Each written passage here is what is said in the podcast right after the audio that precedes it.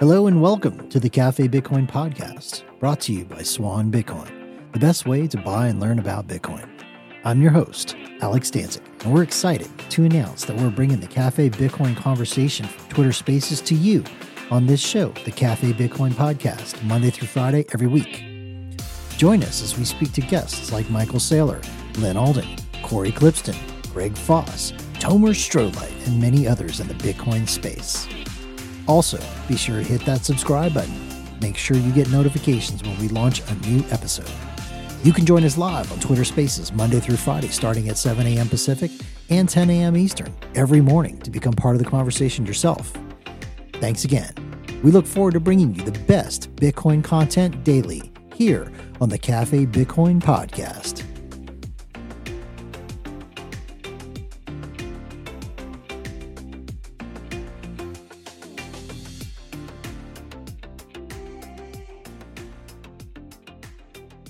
Yo, what's up, everybody?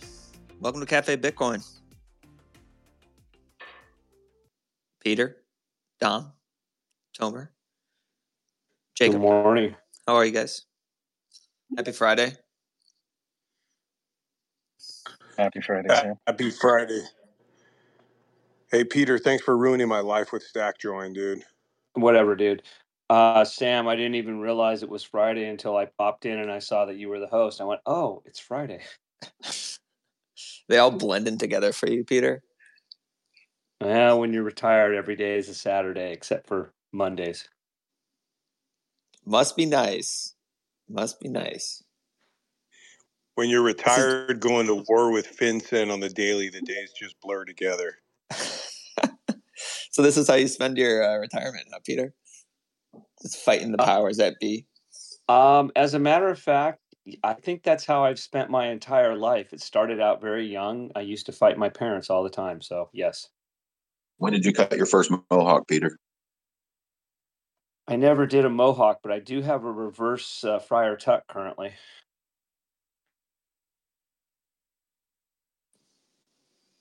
Mickey, good Never morning. too late for a Mohawk, Peter. Hey, good morning. I guess uh, congratulations is in order on the new job. Congrats, my man. Yeah, thanks, guys. Start uh, after Christmas, I guess. So you're moving. You're a minor now. Did they give you like a hard hat when you joined? Yeah, there's there's a class. Have you have you seen that walking scene from uh, what is it, Zoolander, where he's walking down the mines with the with the hard hat and the light and the pickaxe? So there's there's sort of a, a class like that, so you get the the strut correct. I think I, I saw somebody. I think it might have been BTC session. Was that for Halloween? It was one of the best costumes I saw. It was a Bitcoin miner, but it would look like Zoolander. Did you guys see this ledger hack? Did you guys talk about this? You, Did you see it? Yes, I did, but you do realize that the only thing that the only wallet that got compromised was the ETH wallet. So if you held ETH, it was drained. I'm sorry, not really. it spooked a lot of people. You know, Ledger is very popular hardware wallet, and they just saw that it was hacked, and they were like, "Oh my gosh, not another hack!" But it turned out to be just a malicious version of the Ledger Connect kit, which is what all these like DApps connect to. And so, if you were dabbling in any of these, you know, DApps or, or DeFi that connected to Ledger, it was potentially compromised, and there was like a drain. Uh, but this is why we recommend Bitcoin and self custody, and also also multi sig. So like when you have multi sig, specifically have different hardware wallets in that multi sig scheme, uh, you would have been pretty insulated from anything like this. So it's just another example, I think. It feels like so long since we've been talking about DApps and and DeFi hacks. Like I honestly can't remember with any sense of recency the last time we were talking about these things. But you know, DeFi was all the rage, I guess, back in 2020, 2019. I'm trying to remember when and and these attacks, these drained attacks. Some DApp got drained, or some DApp got hacked or rugged. That was like the. It was almost like a daily news item, and now, no, we haven't talked about decentralized apps, right? Like, there's been no exciting new apps that have come out with all the all the hype has moved on. And i think i think to me what's really interesting about this is these narratives that don't have lasting power don't last. They change and they get forgotten. And and they don't they tend not to come back. What comes back is something entirely different that's that's a new narrative that won't last. And it's you know, up to people to figure it out and discover it. But uh, w- when i saw the headline i'm like oh there's there's still people using dapps I didn't mean don't mean that sarcastically. It's like I, I'd forgotten that these things had existed. DApps is always like a misnomer too because it's not really decentralized. Ironically, a lot of these DApps were just multi-sigs, but the you know the founding team held the keys. they were just like these multi-sig schemes.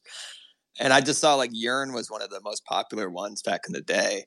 And they just like accidentally swapped their entire treasury yesterday. And then they kindly asked for, you know, the people to return the funds after they basically fat keyed it and swapped their entire treasury. And that's what can, what can happen when you have these quote unquote decentralized applications uh, in DeFi, uh, which aren't really decentralized at all. You're still depending on these companies to manage the keys. Only. Yeah, exactly. So decentralized in name only. Yeah, just gotta get that yeah. yield, bro. Gotta, gotta get, get, that yield. yield. Man, those were crazy times. When there was like yield farming, there was like yams and all these different vegetables, and everyone was going nuts. That was like peak bull market. Peter, you got your hand up. Yeah, I wanted to say that you know the reason that we use Bitcoin only wallets, or excuse me, um, um, signing devices that are made by uh, Bitcoin companies that only um, deal with Bitcoin, is because it minimizes the attack surface. And when you start introducing other uh, uh, chains into uh, a, a, a, signing device, it just increases the attack surface. Um, and so it makes it uh, more risky. And, you know, Bitcoiners understand scarcity. Bitcoiners understand the fact that uh, Bitcoin is the most valuable thing known to humans, and they understand that it needs to be secure. Whereas when you're dealing with shitcoins, they can be mined, the code can be chained, et cetera, et cetera. I don't think the engineers are as concerned about security. This is the reason I'm always telling people, especially in my personal life, to use Bitcoin only products. You know, I mean, bugs can happen in any software, unfortunately. But I mean, at the same time, I mean, think about how many re- how much resources these companies have to, you know, expend to support these shitcoin networks, which are fallacious to begin with. Yeah, but if it was secure, how would they rug pull you?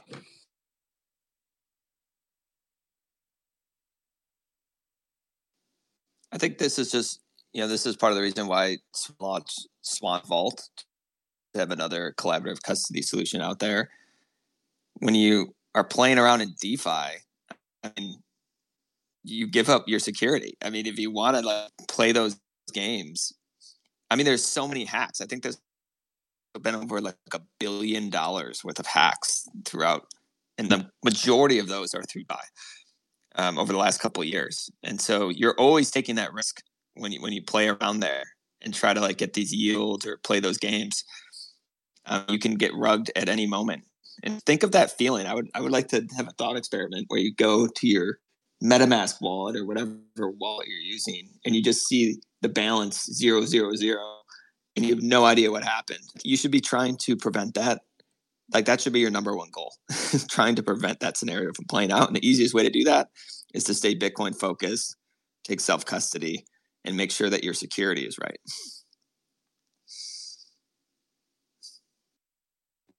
and Tim, that, and that's not really that hard to do right it's it's it's FAFO, right? It, it's when you start messing around that you find out uh, that playing that playing games le- can lead to bad outcomes.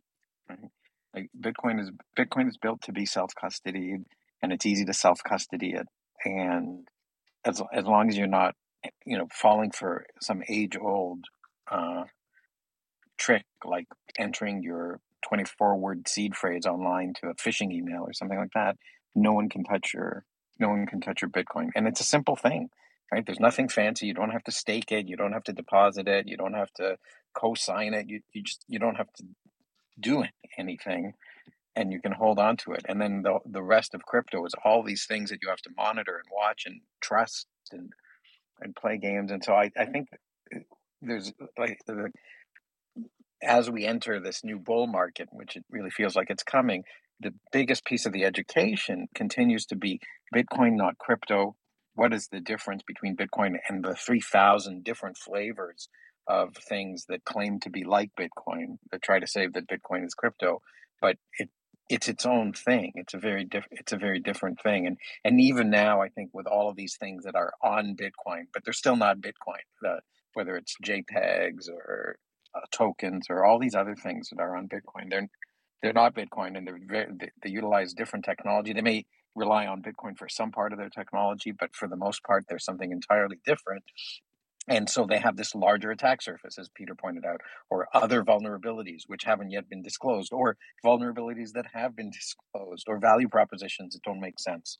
So I feel like I'm I could ramble on this for forever. I just like stick with Bitcoin, and you know you can know what you're getting. Play other games and find out that you didn't know what you were getting. I mean, this is a warning shot, uh, yet another one from Ledger. And yeah, if you didn't participate in DeFi apps or what dApps and you're there just sitting in Bitcoin with your ledger and woo, didn't get you this time, this time. Like this is a warning shot. It's time to take a look at this. Why are you supporting or allowing a shitcoin company to hold your Bitcoin? Or the keys or whatever, however you want to, you know, accurately say it. Take this weekend. Get a Sparrow wallet Make it work with your Coldcard. Get a Coldcard if you don't have one. Make it work. And then when you have it ready, do a send and receive operation. Get it out of that ledger, man.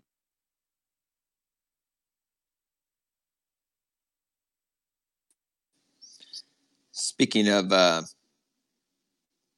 shitcoins, you know, we have multiple lawsuits with the SEC, with Kraken and and Coinbase for basically being unregistered uh, broker dealers of, um, of these unregistered securities.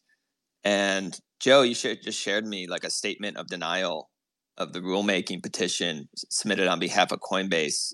You know, Chair Gary Gensler uh, put out something this morning, a statement uh, denying their their potential rulemaking. Can you maybe break that down a little bit for us?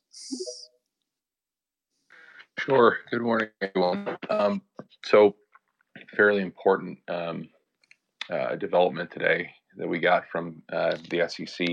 As you may recall, Coinbase filed a petition uh, to seek rulemaking, which is a formal process um, basically to try to get uh, clarity on the quote unquote, you know, crypto space and the existing laws and what what applies to the sale and the custody and what applies to what assets are qualified as um, investment contracts. Uh, and effectively, there was a delay in the SEC's time to respond. Coinbase brought the SEC to court. The court was kind of lecturing the SEC, like, listen, why can't you just respond to the petition? Are you going to deny it? Are you going to give more guidance? Are you going to give clarity? And there was some uh, speculation among the more, you know, crypto-friendly lawyers that uh, there would, in fact, be additional guidance that would come. Well, once again, the SEC never fails to disappoint um, they uh, filed a response saying no. Uh, they deny the petition, saying we don't need to respond to this, and they informed the judge promptly with the pacer docket I was just checking. Um, basically, what it means is that they, you know, they they state in this statement here that we don't need to issue a new set of rules. There are rules in place. Uh, the rules have been applicable for decades, and regardless of the underlying instrument, they say if crypto asset securities are in fact sold, uh, existing securities framework applies. They also cite in both the statement and the rulemaking petition the actions they filed against Coinbase, uh, Kraken, and Binance um, with respect to their registration status and their ability uh, to uh, uh, sell crypto asset securities as broker dealers and operate as clearinghouses. You know, they take once again their firm position that these entities are not properly registered and cannot uh, engage in those activities without such registration. Uh, so, you know, it's not a change or departure from the SEC's current position that's been set forth for, you know, months now since they filed their case uh, cases against uh, Coinbase, and I'm told there, there, are others coming as well, um, particularly ones against. Um, well, I won't say which entities, but I think there are big major exchanges that will face additional suits in the coming months. Uh, so, you know, that's something to just consider. That basically, if you're selling um, un, unregistered securities, you're selling uh, them through the market. The SEC is taking a position you need licensure from them and proper registration statements. So I think the only real surprise here is that it took them so long to deny the rulemaking petition when, you know, why, why wait so long just to issue, well, our policy is clear and it's been clear for years, which is what this effectively says. Um, so, you know, that's that's the general update. No change in, in the position, no softening towards this, and certainly no indication that, the resol- that there's a resolution of the litigation against the exchanges anytime soon.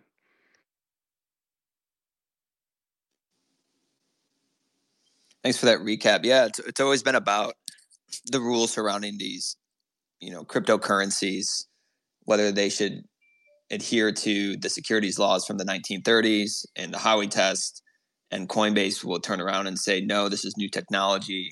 We need new rules and they actually came up with their own rules the, the crypto rating council which is like a consortium of companies that came together as a framework to kind of like rank uh, or basically score these assets based on if they should be considered an investment contract. So coinbase basically made up its own rules and then started to list these tokens based on their own rules. And they basically were deciding hey does this fit an investment contract? Does this not and this was list this was kind of mentioned in the SEC's lawsuit against Coinbase, this crypto rating council of how this doesn't um, this doesn't work for us. Like we, you need to apply old rules. You can't just make up your new rules and say that you're doing proper due diligence before you list these tokens. Because even under your new rules, Coinbase listed quote unquote high risk assets, even with their own crypto rating council framework. And so this has been at the heart of whether Coinbase should be, you know, found guilty of being an unregistered broker dealer. Should they adhere to these old rules or create their own new rules? And they obviously want the SEC to make the new rules so that they're not culpable of all these other things. So, um, so the SEC basically didn't change its stance, correct? And so well, I thought there, there is an interesting line in his uh, statement. I don't know if you caught it or got through um, Sam, but I love the, the line where they say, while the crypto market experiences outsized fraud, abuse, and noncompliance relative to its size, it is nevertheless a small portion of the bigger than $110 trillion capital markets. It's important that the Commission maintain discretion to direct focus to whichever parts of the capital markets need updated regulation. So basically saying like this thing's just too small and not important for us to even know, devote resources to at this point. I heard that from Gary Gensler in a recent interview too, where he was like getting annoyed that he kept getting asked about ETFs and crypto because he was like, "Are we talking about the treasury market or are we talking about this tiny, you know, tiny industry in the broader capital markets? Like, shouldn't we be talking about the treasury market?" Like you could see he was getting annoyed. Yeah, because it's all he ever gets asked about. Because it's like you know, the sort of a more of a pop culture news item. Most people don't care about like clearinghouses and liquidity in the treasury market. They're just like, ah, it doesn't matter. I want to know what what's going to happen at the doggy coin. Um, so like you know, from I, I think it's it's fascinating that he's kind of pestered by it, and uh, I think it does show you, you know, it's consistent with the folks I talked to in DC, which is just like, yeah, most people don't care about this space. Like even Bitcoin, they're just like whatever it's you know a digital pet rock we don't really think it's important. And that, that is that is a common view guys of like lawmakers and, and regulators. They think it's kind of just trivial.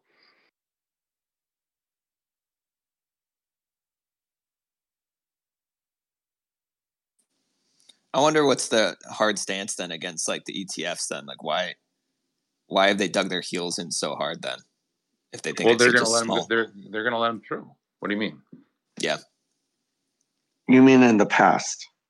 Yeah, I mean in the past, just like over the last Yeah, the, ten the, years.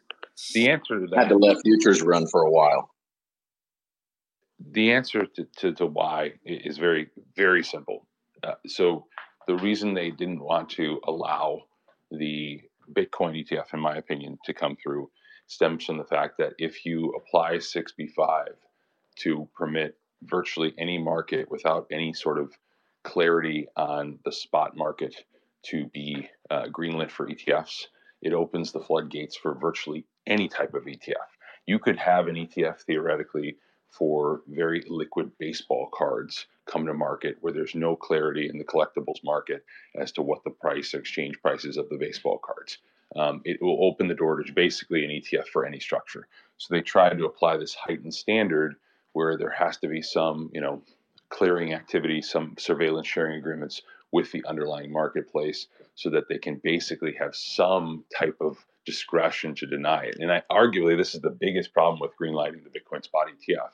If you're going to say that we can we can let this through because effectively we believe it's sufficiently robust of a marketplace and it's global, and even though we don't have surveillance sharing agreements in place with with most of the major exchanges outside the United States, then why? What is the basis for denying a Dogecoin ETF or a Litecoin ETF or an Ethereum ETF? um, or any other new token that comes to market. And that's going to be the biggest in- issue. I think they're trying to develop a policy that gives them some discretion, uh, trying and failing, though.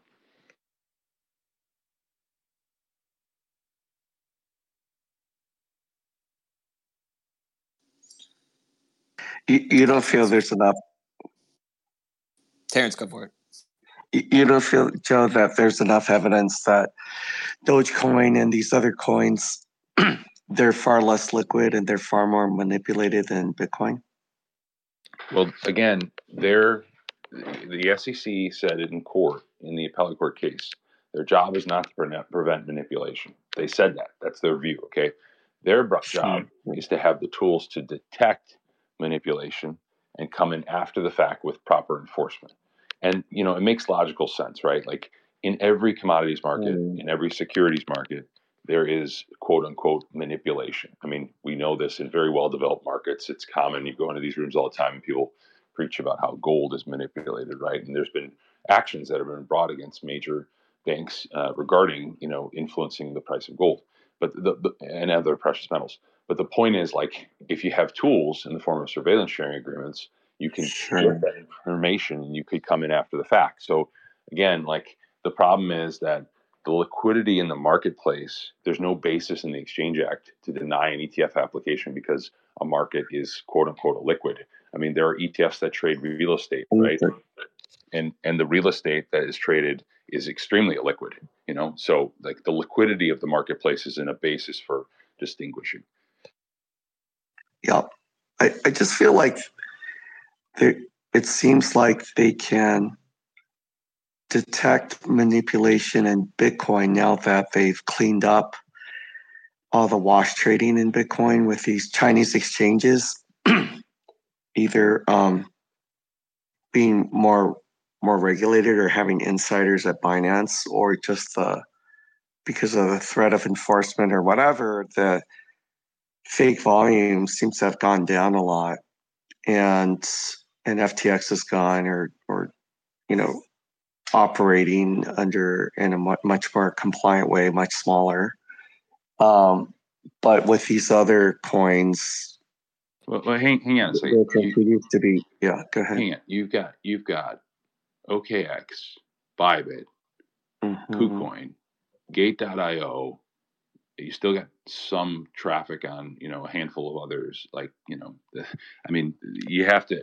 There's a lot of exchange. If you in the aggregate, there's a lot of activity that even if you take out Binance, which again, there's no monitoring at Binance right now. Still, um, that has not been completed and won't be completed until May of next year. So Okay. that, that just to, I mean, I don't know how you're. Maybe you can give me some information as to how you know that the wash So- trading's gone. Uh, I'm not saying I know for sure, but the volume has w- went down before the ordinal stuff, right? Um, the all the vol- the volume on Binance and other um, Chinese exchanges, I believe, went down a lot, um, after the DOJ and SEC actions against some of these these uh, no, that's not. entities. Binance has Uh, pretty okay. Well, we Binance has top but- trading volume to this day.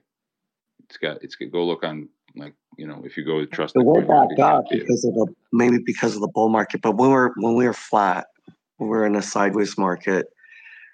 Um, I saw multiple charts that showed that the the trading volume on Binance and other exchanges went down quite a bit. Yeah, I mean, which, they- it- which it goes up and the down. trading. Yeah, it goes up and down. I mean, it's not static, right? But but if you just check right now, the 24 hour trading volume, Binance right now is 20, and I- this is all crypto, right? This isn't just Bitcoin, so we don't we need to distinguish. But Binance's uh, 24 hour trading volume is 14 billion dollars per spot. The closest one is an exchange. I don't even know what this is. It's um, uh, e, UEEX exchange, and then Indo exchange is third. It's weird. They're probably all controlled by CZ or Justin Sun. Coinbase right now, in terms of 24 hour trading volume, is, is uh, one, two, three, four, five, six, seven. They had 2.3 billion in the last 24 hours. So I guess my question is, with the surveillance sharing agreements um, and these ETFs, how how does the SEC get comfortable that there's they can detect fraud in these Chinese exchanges that still exist and have significant volumes, as you pointed out, um, before May? Like if Binance doesn't even have monitors until May.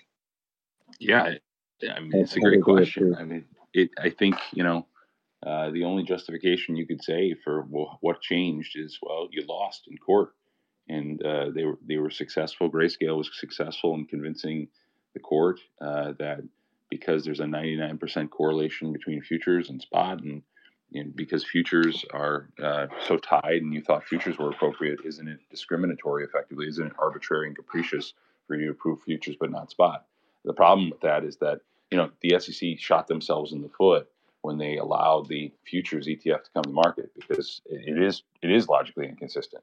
If you're saying there's a problem with the spot market and the spot market is linked inextricably with the spot with the futures market, how can you say futures are appropriate but not spot? Um, I would say that they would have won the case had they not approved the futures ETF.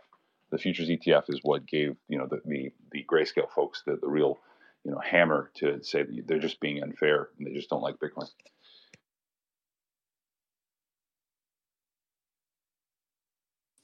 That's what Gary Gensler said too. Was you know basically the courts have forced us to reval- reevaluate our decision, and we're ultimately um, under direction from the courts.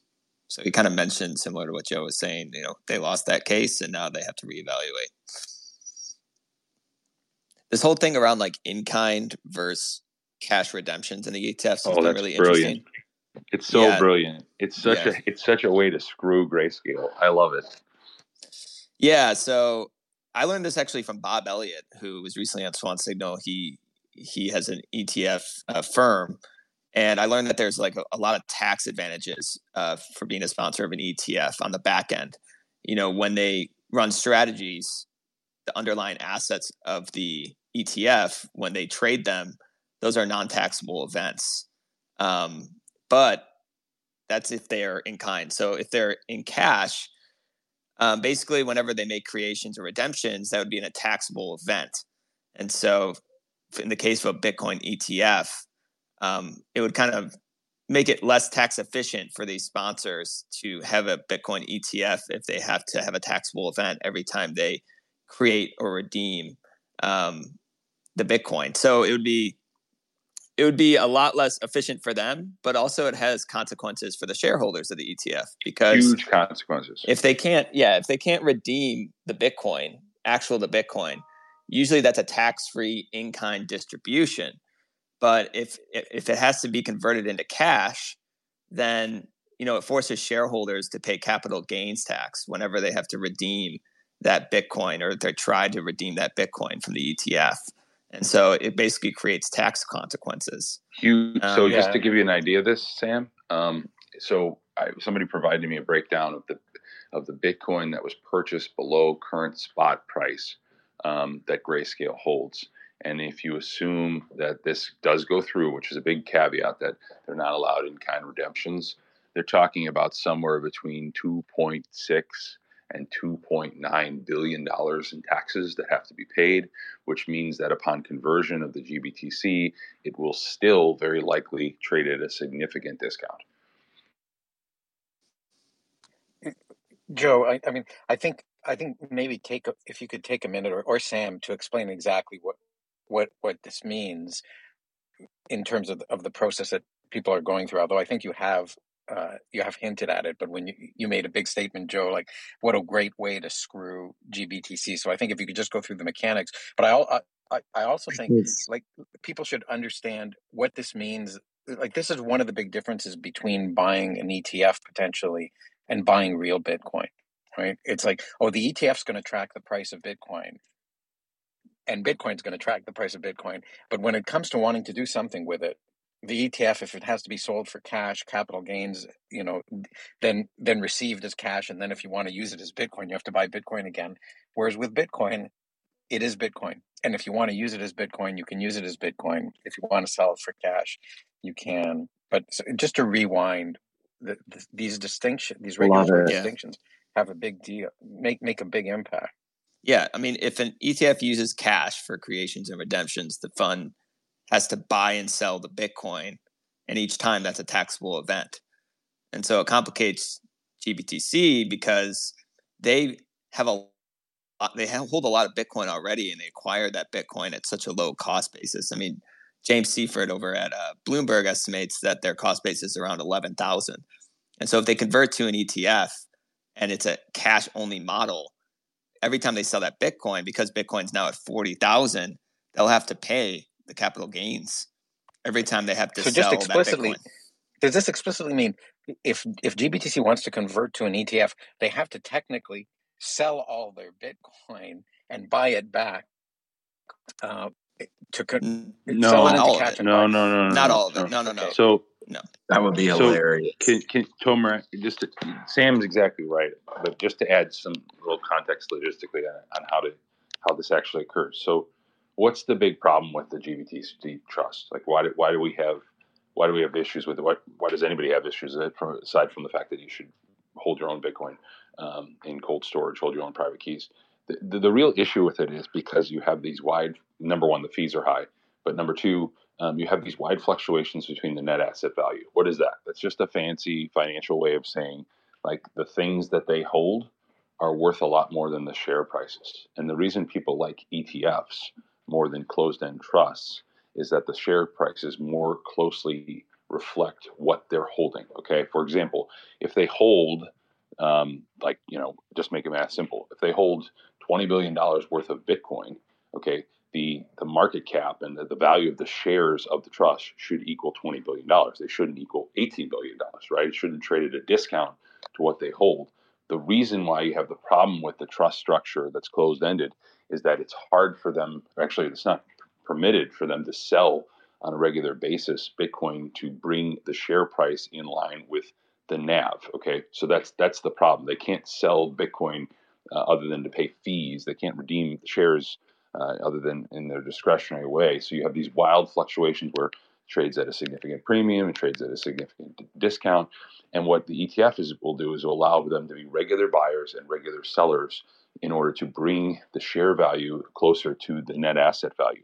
So it gives you a more uh, direct proxy for the price. That's the key. So what why is this a problem for them? Well, they they have a ton of Bitcoin, as Sam said, acquired at a much lower level, and to bring those shares in line with um, uh, the net asset value upon conversion, what will they have to do? They will have to sell Bitcoin. Well, that's not that much of a problem if they have to sell some Bitcoin to bring the shares in line.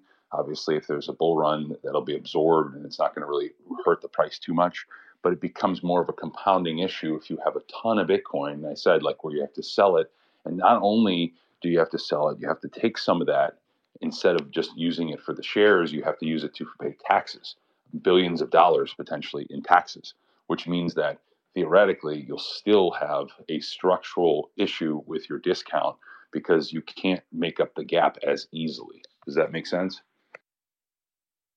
It's actually pretty complicated because uh, I'm just trying to. So if GBTC converts to an ETF, and they're currently the the share price is let's say 20 per, let, let's say 10% just to make the numbers easy. It is a 10% discount to the net asset value. They need to and they're sell so they have to sell some bitcoin in order to reduce the value of the net reduce the net asset value that's backing the units. And I guess, and, and they do this based on and buying some, shares. They're buying shares, just so you know. That's how they so, do it. So they, they do it. They buy more shares in the ETF, Correct. And they and they do that by selling Bitcoin, so that they're bringing the things closer to one another. They have to use their average cost basis or some first in, last first out. Some they have to designate some accounting because they didn't buy all their Bitcoin at once. They bought it gradually there's a bunch that got bought at, at the huge bull market prices when people were trying to do the arbitrage trade and got burned. And there's lots that got bought many, many, many years ago at really low prices. But anything that they sell that is up above their cost basis for it, there's a capital gains, and they have to then surrender the capital gains tax associated with that. Are they not able to sell their more valuable Bitcoin first, or their most recently bought Bitcoin first, or are there accounting rules that they that's, are forced into? Yeah, that's a really good question. I don't know if they could use specific identification. Um, it's possible. Uh, I would want to look into that more, but that's a really detailed question. I don't. I don't know. Um, yeah, but okay. but the, the, the the broad takeaway is they have to pay taxes. That that that make that presents a lot of problems for them. Yeah, and then like just with the conversion, they'll have to kind of pay those taxes as well as they sell some of the Bitcoin to get that uh, discount removed up to NAV. But then as it continues, like I was trying to mention before, like one of the superpowers of an ETF is the tax efficiencies for the sponsor. And so if it was in kind, they would just kind of trading Bitcoin around. And every time a shareholder wanted to redeem Bitcoin, they would just pay out the Bitcoin. Those would just be trades. They wouldn't be taxable events if they were just continuing to trade around Bitcoin. But now, if every time they have to sell into cash, you know that creates a tax consequence uh, for the sponsor. But then also, when the shareholder redeems the Bitcoin, they don't receive Bitcoin. That Bitcoin gets changed into cash, and then they have a capital gains tax as well when they're trying to redeem it instead of a tax-free in kind, aka in Bitcoin distribution. So it's just it's a less tax efficient way to have these structured. And I don't really know why uh, the SEC is pushing for this. It seems like all of the ETF applications are changing to an in kind uh, creation and redemption model or in cash redemption and creation model. And I don't really know what the purpose of that is uh, from the SEC standpoint. Because um, I mean, Bitcoin's digital. It seems like it would be easy to do and it would be more efficient way to structure these things but I don't know if anybody has a theory of why the SEC would want an in cash creation and redemption model. But it seems like that is a hard line that they're not willing to cross in these conversations with the ETF filers. Money laundering, probably. Money laundering. Yeah, I mean that makes the most sense, right? Because if you're you're doing in kind, anybody with Bitcoin can clean their money by clean their Bitcoin uh, by by going through the ETF or an in kind redemption. So if you force them to purchase Bitcoin with cash through registered, you know, uh, entities. Uh, the, the, KYC aspects of it and AML are taken care of. So you don't have, you know, if you're forcing cash purchases, they can control what Bitcoin specifically is purchased for the ETF. That's that makes the most sense logically, and also to screw Grayscale. yeah, screwing great. I want to put it past them to screw Grayscale. They're probably a little bit salty. Probably a little salty about that court loss. Salty, but also um, Grayscale did an end run right around ETFs by launching this horrible trust with two percent annual fees, no liquidity, and ridiculous um, discount to NAV. So why would you reward their behavior? Right? They should be at the end of the line, the, the back of the line, not get converted or not get an ETF first but they might they might be in the first batch. We'll see.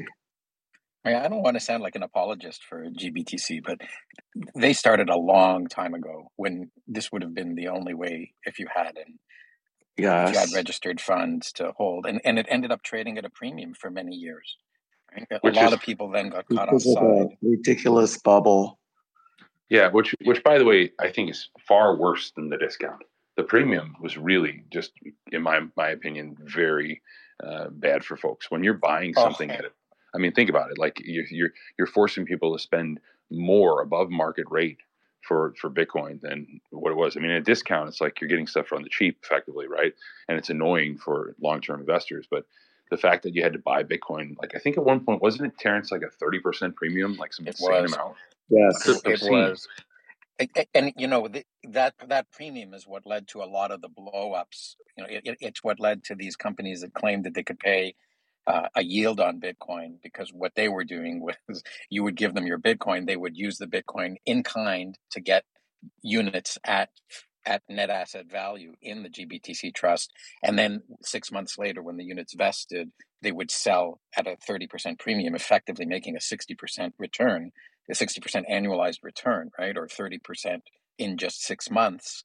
Um, and and then they would pay some of that yield out. But then when the, that premium disappeared and they were caught in the middle of that waiting of that six month waiting period and turned into a discount, they had no money left over to pay any premium, and that that's I think what a big part of BlockFi and a lot of these other yield pro- promising Three Arrows. Capital. Three Arrows Capital, Gem, like oh, you know, it was so it, there was just a handful of entities, but they all got deeply intertwined with one another, and the accounting became quite silly.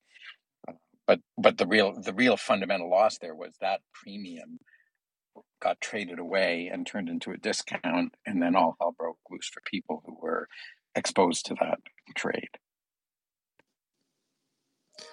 I will say that um, you know I've heard from a lot of different ETF filers or people involved that they kind of see this as you know the cash redemptions and creations. They see it as like a baby step, and all of them are favorable for any kind of ETF to be approved. And obviously, they want it to be approved, like they're incentivized for that, so they have to say that. But they they see this as like a baby step, and that they could eventually figure out in kind creations and redemptions later on. And so I just wanted to throw that out there because you know we've been kind of negative about the in cash creations and redemptions, but there has been like kind of positivity around it that it's a step forward, it's a baby step to get them approved, and then we'll figure out in kind later. I don't know what the probabilities of them allowing for in kind after the fact is, but that's at least some of the messaging from from these ETF filers. I think it depends on market demand. I mean, they want it to save taxes, but and save save on hassle, friction. But yeah, a lot of it will be market demand driven. So if investors and market makers seem okay with it, then it's just they themselves putting pressure on the SEC to save taxes. And s- since they're charging the fee, if the market doesn't demand it, they probably don't care because they can pass on the costs if they feel like they can do that. Meaning there, there's not enough um, demand for real Bitcoin um, compared to the demand for Bitcoin ETFs. And it, yeah, Yeah, the idea is that some kind of ETF approval is better than an outright denial, I think, and that they'll figure Yes. it out later. But you know, all of this is to say that obviously we we talk about the difference between Bitcoin and, and an ETF and all the advantages that Bitcoin has over it. You know, no counterparty risk, no fees. You don't have to worry about these uh, mechanisms of how the ETF works when you just hold real spot Bitcoin uh, in self custody. So have to at least throw that out there because there's a big advantage between holding real Bitcoin versus you know paper Bitcoin like an ETF. But the ETF will probably pump your spot Bitcoin's bags. That's for sure.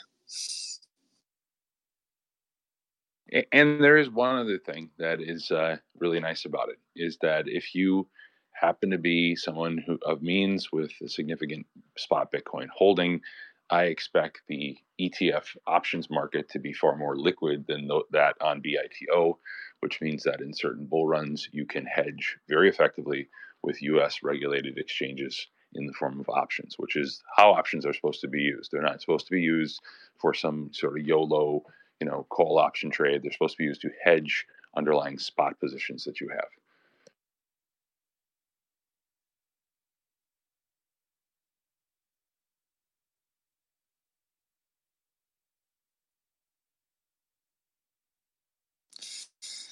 Well, we will see how it plays out. Everyone's looking at January 10th.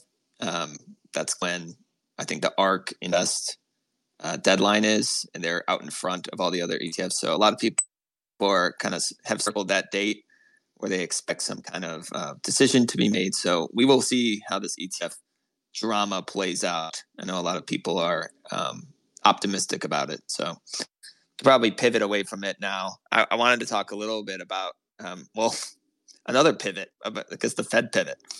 A lot of people think that the Fed pivoted in the FOMC meeting.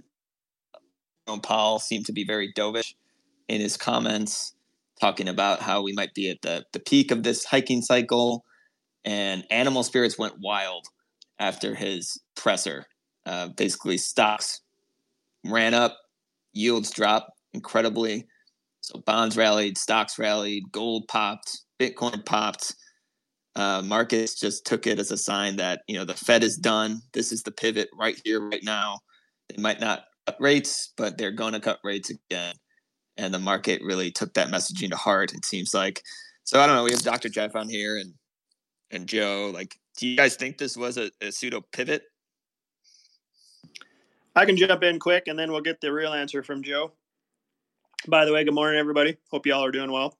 Um, so I do think that uh, Powell did uh, what's considered a dovish pivot, and um, uh, but I think they're retracting that already today. Right, Fed officials are out speaking this this morning, and they're they're back to being hawkish again.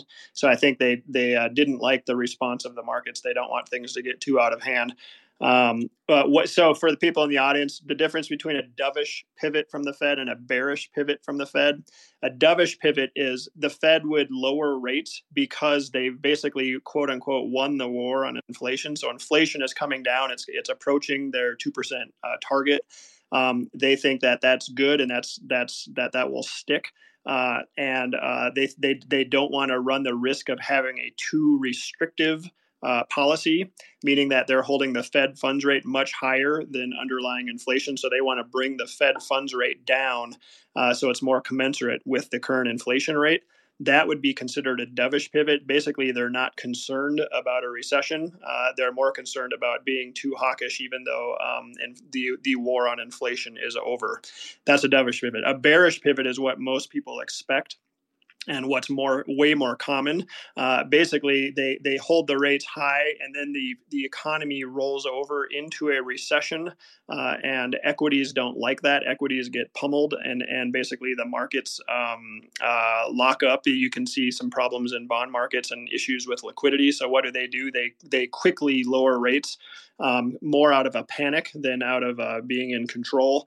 Uh, and then that's usually when they instigate more quantitative easing type practices in hopes of sort of uh, um, uh, helping the economy bottom more quickly and recover and start to move higher again. That's a bearish pivot. That's more common. That's what most people, I think, have been expecting to date.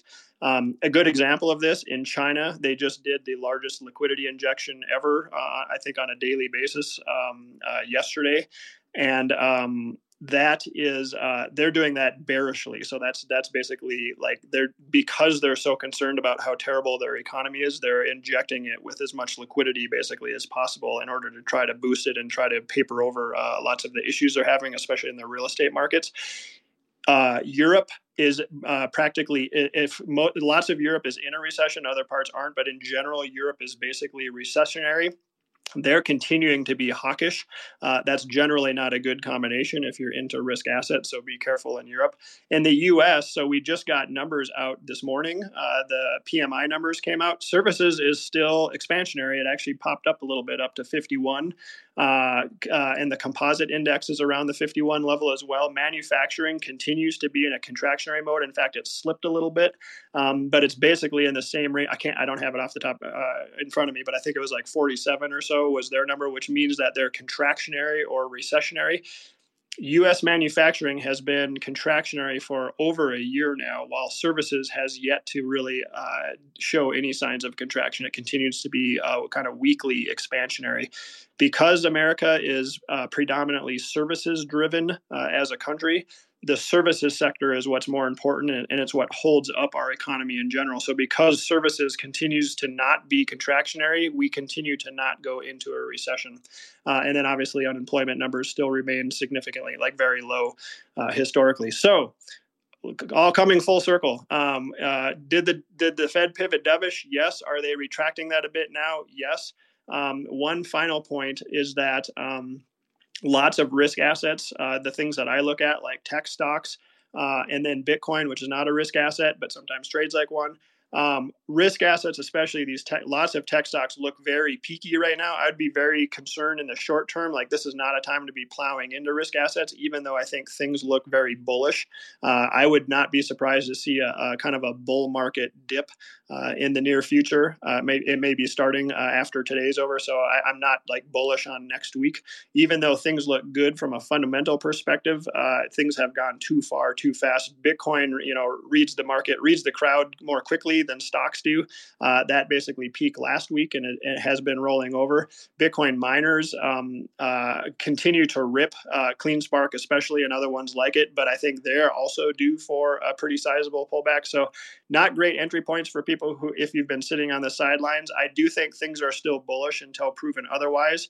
Um, once you're in a bull market, dips are for buying. So, um, I would look for things to retrace a bit, and then I think we're going to reset some momentum indicators and have good buying points from the short term perspective.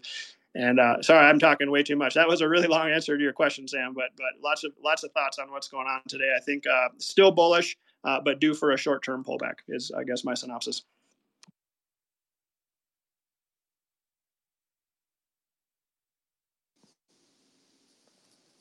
That was a great summary as always. My question is why now? It doesn't it doesn't make sense to me because I read this uh, headline in Bloomberg and it said the Fed is, you know, going to stop taking the punch bowl away, and so markets rallied on on you know the Fed's messaging at the FOMC meeting. But stocks are near all time high. The unemployment rates at multi decade lows still. You have nominal GDP at five point two percent. Economy is still running hot. So why are they deciding to put the punch bowl back now? Like it just it doesn't make sense to me. Uh, I just don't understand why they would risk, you know, the animal spirits getting ignited again, which could be inflationary, right? And so, why now? I mean, my take on it is that it's not that they're basically they're not easing again. Technically, what they want to do is basically go from hawkish to neutral, uh, but not to dovish, flat out dovish. The markets are interpreting it as dovish by the way, the one thing to consider, right, is the last two times that we had a similar situation where we saw a peak in interest rates and then they started rolling over. Um, and, and, and where conditions were similar, like we could be heading into a recession or not. We're back in the 2000 uh, to 2003 recession and the 2007 to 2009 recession. One thing to be aware of is it's possible that we're seeing the blow off top in risk assets right now, and that that's what this is, um, where everybody starts talking about soft to no landings. So, just one thing to keep in mind, right? What happened in those last times is about two to four months after interest rates peak and, and started rolling over. Um, we had uh, stocks rip higher, especially tech stocks. Uh, Bitcoin wasn't around uh, back then, so we, we can't see how it responded, but I imagine it would have gone higher um, based on how it performs currently. Um, so that is one thing to consider. If this is a blow off top, this could be like the big party before uh, the police come. So be careful for that scenario. Uh, if things go too far too fast, and one way that could happen in Bitcoin is that if we see a, a spot Bitcoin ETF approval in the second week of January, I would expect that to be very positive, especially if it's been if it's kind of uh, um, you know going sideways, trading sideways, choppy right now. If we get an approval, I would expect the price to shoot much higher. I would just say be careful unless it's supported by underlying liquidity measures. Um, uh, it's basically running on fumes and it would be due for a very significant pullback. So I'm sure, you know, I'll be on here blathering about that at the time. And just as everybody's feeling like bullish and ready to party, I'm going to try to rain on the parade and, and, tell you to be cautious for a bit in the short term. So uh, we'll, we'll, we'll see what happens. And I see Joe has your hand up. I'd love to hear his thoughts on it. Yeah, I think there are two primary reasons why they're choosing now to sort of signaling their signal they're done. Which again, as I think either Sam or Jeff pointed out, like you know they did have Williams out today saying, you know, there's you know talk of cuts are premature, but they, they do want to signal which their communications channel is the most impactful on the markets. It's not really about the actual rate policies.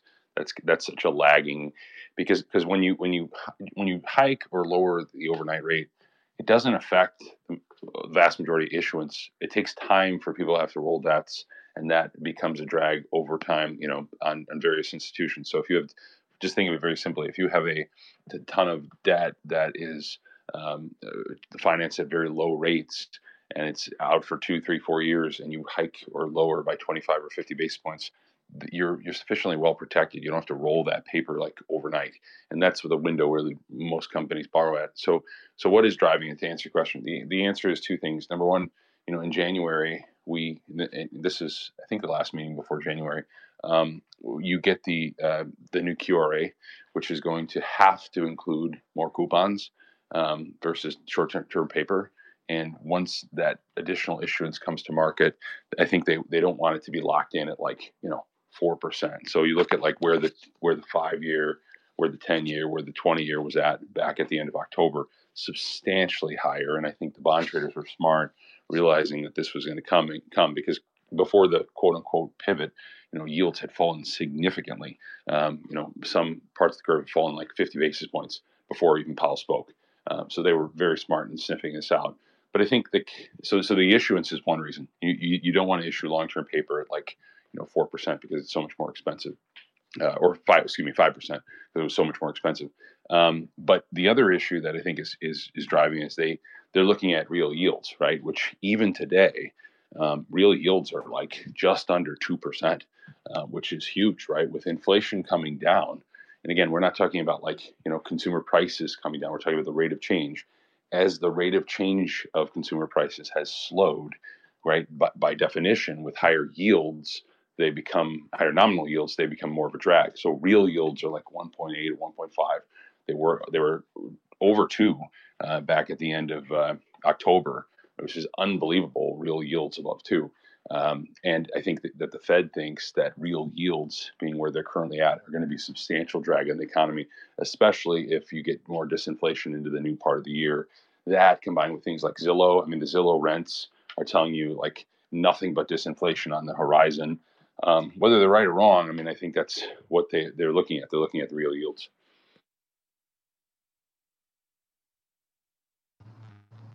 I read an interesting article. Y'all know I always kind of shift to uh, political narratives, mostly because I can't do math and keep up with you macro folks who are extremely intelligent. But I read an interesting article out of Bloomberg titled How the 2024 Swing State Voters Feel About the U.S. Economy in 10 Charts. And the economy was number one on the list. Uh, and it, it also showed that there was a, a natural lean towards Trump in being able to handle economic issues. So, again, you know, I mean, it, there was some interesting data in there uh, about you know uh, past presidential voting trends and economic conditions.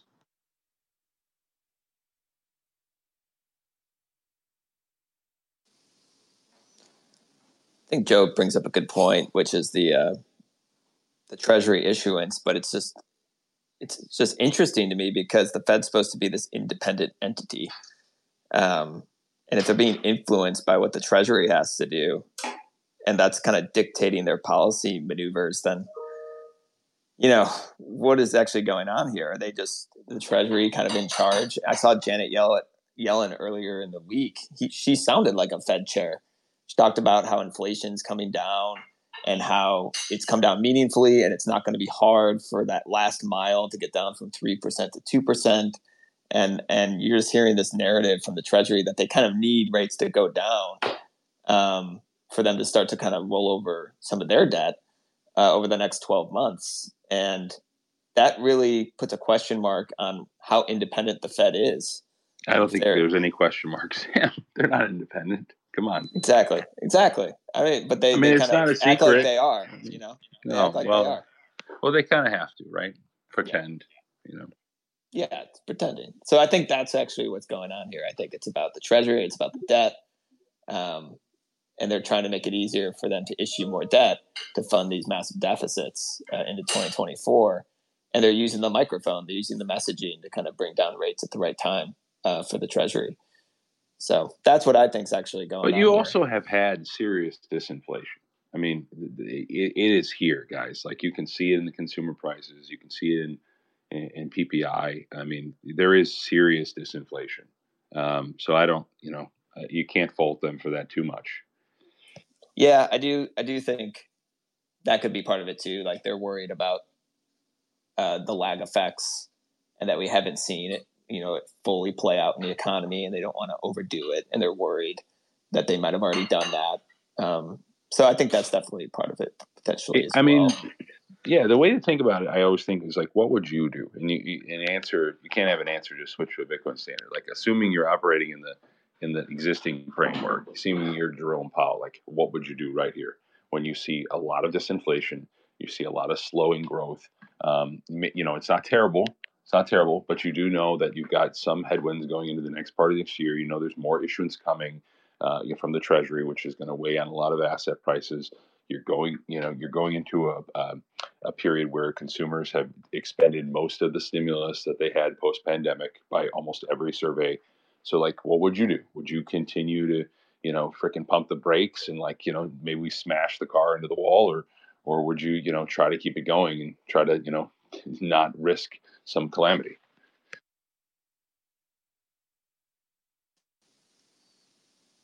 Yep.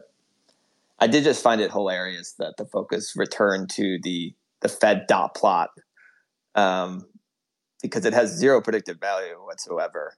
And the Fed dot plot is just you know the Fed officials get asked you know where they think interest rates are going to be over the next couple of years, and it's anonymous, and it just it plots out all their forecasts, and um, it just it just shows like their history of the dot plot is how wrong they've been. Like in June 2021, the Fed thought rates would be near zero all the way through 2023. In December 2021, the Fed thought rates would rise less than 1% in 2022. Nine months later, um, they were forecasting about 4%. And so the dot plot is just, it, it just really should be viewed as the Fed officials really don't know where interest rates are going to be uh, because that's what the history shows us. So they say don't fight the Fed, but you can't really fight them, was what I said, because you don't even know. The Fed doesn't even know what punches they're going to throw in the next 12 months. So how do you fight the Fed? And so the dot plot is just silly to me. Did you guys talk about the fact that, um, I mean, even their messaging on this idea of cutting is is even hard to figure out what they're actually saying. And you have Powell on December 1st with a line that said it's premature to talk about easing. Then you have Powell on December 13th, two days ago, the Wednesday meeting that obviously made a lot of news where he said, We're talking about the timing of easing. And then you have Williams also at the Fed today saying, We aren't really talking about it. Um, so it's hard to even make sense of what they're doing. Obviously, the market is uh, certainly taking it as if they are talking about easing like you said, Sam, they are valuing the dot plot. Um, that could potentially be a risky decision because, as you just outlined, Sam, the dot plot is not always an accurate forecast of where Fed funds rate actually goes. Well, it's not. If you ask them, and they say this in their meeting minutes, the dot plot is not predictive, and it never has been. The dot plot is supposed to be aspirational, where they would like rates, where they would like interest rates to go, where they would like growth to go, et cetera. It's not supposed to be a predictive tool. Yeah, that's why I just it's almost like the market desperately wants to believe that rate cuts are around the horizon. So now they're like putting predictive value on the dot plot and it's coming into the narrative. And maybe maybe the market's kind of getting over its skis a little bit. That's kind of my take. Does the Fed actually claim that the dot plot has no predictive value? Yes. I'm not sure about. Yes, Are you it's in the minutes. You know, you know why? Because it's not a model, and it, it is it is literally the FOMC participants being surveyed, asking where do you think this should go. So it's it's not it's not like uh, John. It's not like a model of okay, here's where we're looking at forward rate curves. Here's where we're looking at growth. Where we have these projections, and where do you think where is this going to go? You know, it's not like a model where we think it's actually it's the survey of the participants saying where do they think rates will go. It's just kind of like a, a, an aspiration. That's very confusing. It, if if it's where they think rates will go, then that is supposed to have some sort of predictive value, even if they slap a sentence in the minutes that says this doesn't have predictive value if it's a statement of where they think rates should go, then that's just completely useless in my opinion because that's just like a wish list of where rates should be. That's that's all very confusing. Yeah, well, think of it like this. So you know, there's the household survey on like um, you know the economy and like is the economy in good shape or and they ask consumer sentiment like you know is is it a good time to do this? Is it a good time to buy uh, buy a house? That's not predicting in the future out whether it is in fact a good time to buy a house. It's a sentiment survey, and that and sentiment surveys can be accurate. They can be, you know, uh, sort of an early warning sign of bad things in the economy, or they can be, you know, um, uh, very wrong. Right? Like sentiment could be wrong. This could be a great time to buy a house, and and that's that's basically what you're doing. You're taking the participants. And you're saying like, oh, so where do you think? What do you think about the economy? What do you think about growth? What do you think about inflation, et cetera? But that that would is it a good time to buy a house right now? Is a point in time, current time concept. The dot plot literally has a f- future time horizons on it, so that I'm not sure that's the proper analogy here. It's literally the Fed officials saying at this point in time. I, again, you know, I'm I'm I'm, at, I'm half asking here. Are are they saying what they think rates should be years from now, or are they saying what they yes. think rates will be? But should be is was open to a lot of interpretation. It, the whole thing's interpretation. They're they're trying. So like, and we were talking about this earlier, John, and I think you agree with this. Like, their primary tool is not actually like rate cuts or you know QE or these sort of you know things. It's all about manipulating the the the public. It's about like convincing them about certain things, like convincing them to go long bonds or convincing them that hikes are coming, so bonds are sh- should sell off. That's what they did. They caused a huge crash in the bond market because they said we're going, you know, hardcore into a hiking cycle, um, and the market moved very quickly in response to that um, throughout all of 2022. So it's like, like what it, what it, what it, it gives you insight into what they're thinking. They're thinking that this is what they think right now about, you know, future rate hikes. It doesn't mean that that's actually going to happen. And we know, for example, that like what they thought about growth for this year was totally wrong. What they thought about hikes was was uh, somewhat accurate. What they thought about the labor market in the dot plot was also, you know, completely inaccurate. They thought they were going to be at 4.75, 4.8 in unemployment. Didn't even come close to that. Uh, so, you know, like it's just a, it's just basically musing. Yeah, I mean, I get that there's some signaling that's done by the Fed. Um, I'm, I'm not fully in the Jeff Snyder camp that like the Fed does nothing and nothing they do matters and it's all jawboning. I think that's a bit too much. But I, I get that there's some signaling that goes on here. Um, I, I, still think there's some predictive aspect to the dot plot. Um, like again, they're they're literally picking points in the future. It's a projection, so I get that. The, I mean, this is. I think it also comes back to the fact that the Fed talks out of both sides of their mouth.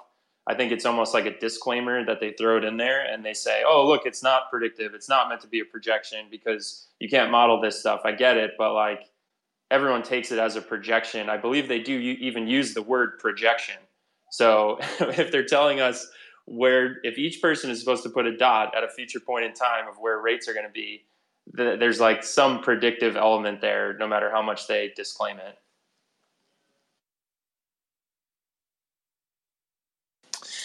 But anyway, bonds are hot right now. Um, I'm thinking of I'm sw- I think I want to start a new company instead of Swan Bitcoin. I want to call it Swan Bonds um, we got a big reversal here. Who uh, who thinks that's going to continue and for how long? I like that. I think that's a winning business model, Sam. Uh, Swan bonds. I, will I'll back you on that. Um, re- regarding interest rates and bonds, I actually think we're now in a more normal um, interest rate regime. So so so there are people who think we're going to go back to the zero bound range uh, in yields, and I just don't think that's going to happen. I personally think that the 40 year bond bull market is officially over. Uh, we may uh, temporarily go lower, especially if we hit a recession. We're going to go lower for a bit, um, but I don't think we get down to the zero to one percent range. I think I think this new normal is bond yields, when I'm talking like from the two to 30 year uh, yields, I think are going to be sort of in the maybe two and a half to 5% range. And I think that's very healthy, by the way. What we experienced over the last decade in the 2010s was not normal, nor was it healthy. All it did is it basically incentivized people to do really stupid stuff with free money. Uh, and so we, are paying the, the piper for that this decade. And, I, and we still have more, um, more to go, I think, on payments and so like like overvaluations in across the board in equities uh, uh, and real estate and venture capital and crypto nonsense they all got just wildly overvalued and so they still have to work out a lot of slack in my opinion and i think we're going to see that and that's why we're going to have kind of a tumultuous choppy uh, decade in a lot of these prices um, so I'd be careful there. I, I like uh, bonds here at these levels. I'm not a, a, purchaser of bonds, although I will say, by the way, there are things that are interesting, things that um, have not been interesting to me as a fund manager for uh, since I started my business back in 2014 and started managing money professionally. I basically was not even interested at all in anything related to fixed income. And for the first time this year, I am, and we have sizable allocations. I think you can look at things like um, senior loans uh, and other kind of corporate credit, and you actually get some pretty substantial yields that I think are are at this point worth the risk. So high yields, uh, they can will they go down in a recession for sure. Uh, but I would probably just buy more of them and lock in some higher yields. But if you can earn I think uh, 11, 12% uh, with um, first lien uh, adjustable rate loans uh, managed by great companies. I think that's a pretty good alternative to stocks uh, and other bonds and real estate and, and things like that. So, but I digress. Hey, I'll, I'll just say this before Peter and Joe go, just as a, a, a point of reference for the markets. All the major bond ETFs, so corporate bond ETFs, HYG, LQD, uh, short duration treasuries, all the way to long duration treasuries. They're all in positive territory now on the year. Um, that's kind of on the back of the moves for the past week or two. Um, so just wanted to throw that out there. I, I was just going to say that bonds are way too complicated and volatile for me. So I'm just going to stick with Bitcoin.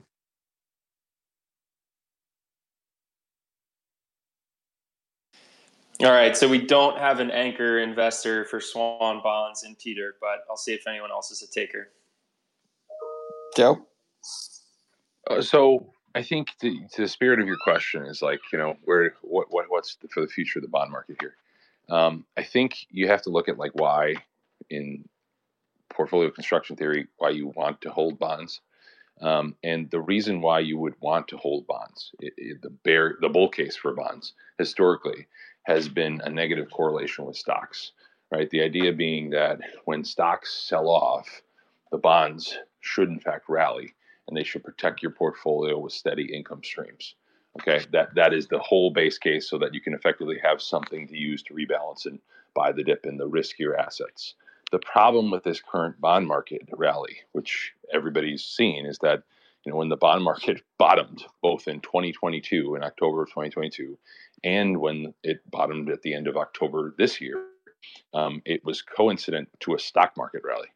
And from a portfolio construction, when you have a positive correlation like that, when you have basically stocks and bonds are running together, they're they're they're either selling off together or they're rising together. It makes almost no sense in your portfolio to own bonds. Um, you know, you you should just own risk assets. If there's no negative correlation, if it's just a pure positive correlation, they're going to go up and down together that's it's it, it doesn't make sense. Um, now, I you know I have some exposure to, to, to it, and I I think that correlation returns to a negative correlation. But to do that, you have to have one of two things: either you have to have a recession, which again does not appear likely and on the horizon, um, or alternatively, I think you do get more signs of the negative correlation to come back once you get inflation back down to target at two percent if you get CPI back to 2%, I think historically, I was looking at a model, I think macro output out, you tend to see more of the negative correlation between stocks and bonds. But from the current marketplace, where we have this positive correlation where you know, they rise and fall together, it's like pointless. What's the point? Like, yes, bonds rallied a lot, but look what the Nasdaq's done. Look what the Russell did. The Russell went from a 52 week low to a 52 week high in like five weeks. That's that's crazy, right? Like, why would you want to own bonds when they're just basically replicating what the equity market's doing? Sam, do you mind if I uh, bring up that uh, Joe's basically hitting on the same question that I posed to uh, you and Terrence and some others the other day, which was basically um, what. So, so there's let me let me set the table for this a little bit. So every day, basically for the last couple weeks, you can see a Wall Street asset manager that is saying something like bonds are back, the 60-40 portfolio is back um, or 2024 is going to be the year of bonds. And I think those are actually different statements, by the way. To say 2024 is going to be a good year for bonds and to say the 60 40 portfolio is back, um, I think those are two different statements and we can pick that apart. But the point is, you're seeing a, a, a different large asset manager say something positive about bonds basically every day now. So, what I was thinking was kind of along the lines of what Joe was just outlining was okay, fine, bonds might very well be a positive performer in 2024, um, as long as they don't keep rallying in the month of December 2023. Um, they're going to steal all the performance from 2024. But let, us say whatever December of this this year plus 2024, they're a positive performer. That's not too shocking after after 2021 was negative, 2022 was negative, right? So that's not too shocking that bonds could do well in 2024 plus this month of December. But I think the more interesting questions are one, what type of scenario would need to play out for bonds to be a positive performer while also outperforming other assets, whether that's stocks, real estate, gold, Bitcoin?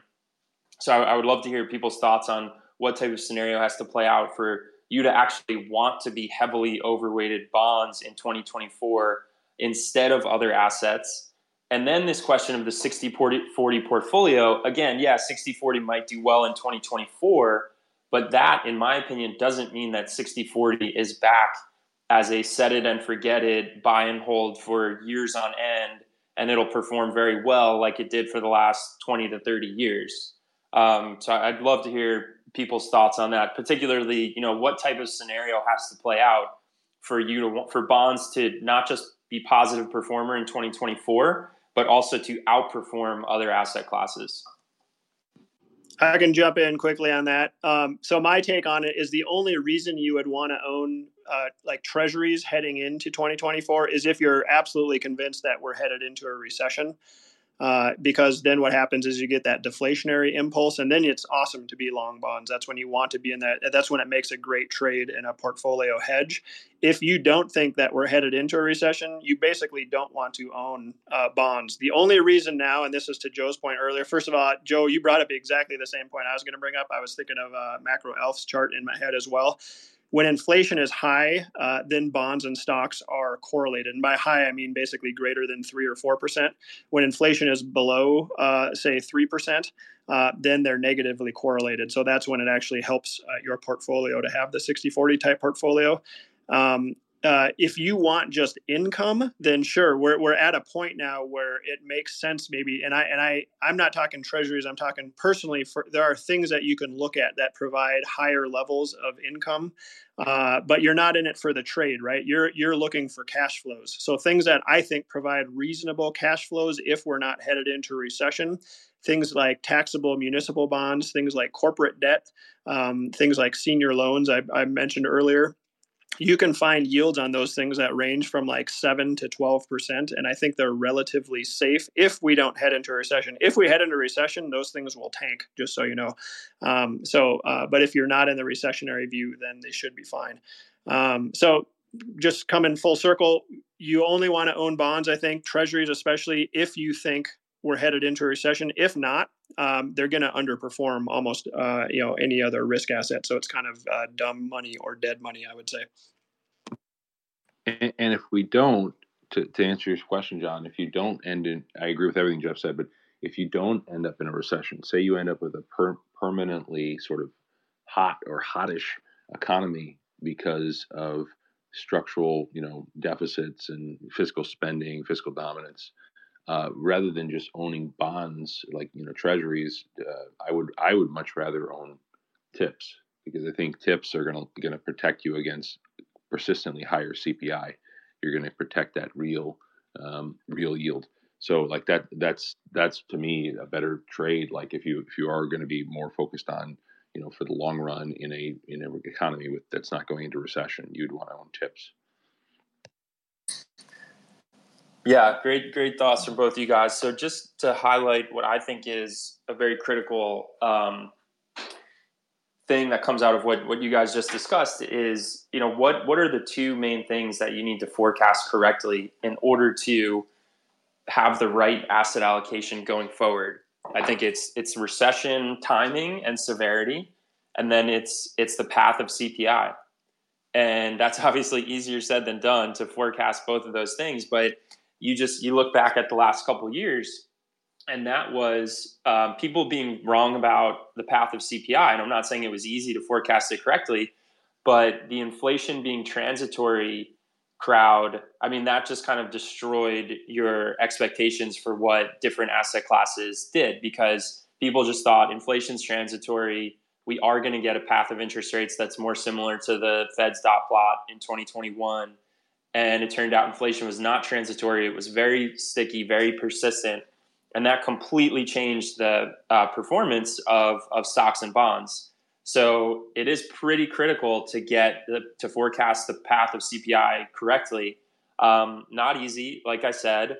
And I think this is also where just the idea of portfolio diversification, not putting all your eggs in one basket, comes into play because if, if you could forecast these things correctly, then you know you don't you don't need to diversify. You just you know make one bet. But kind of like Dr. Jeff was saying, you can get safer cash flows in some of these different segments of the bond market. And yeah, if, if you know that stocks are going to do well because we're not going to be in a recession and, and CPI is going to be low, then yeah, you could just own stocks and probably outperform. But if you want to hedge yourself because you recognize, okay, I don't know for sure that I'm correct about my CPI forecast and my recession forecast, maybe it does make sense for me to allocate some to stocks and some to these these other parts of the bond market that appear attractive. So I think all of that is just to say forecasting CPI and recession is is kind of absolutely critical here.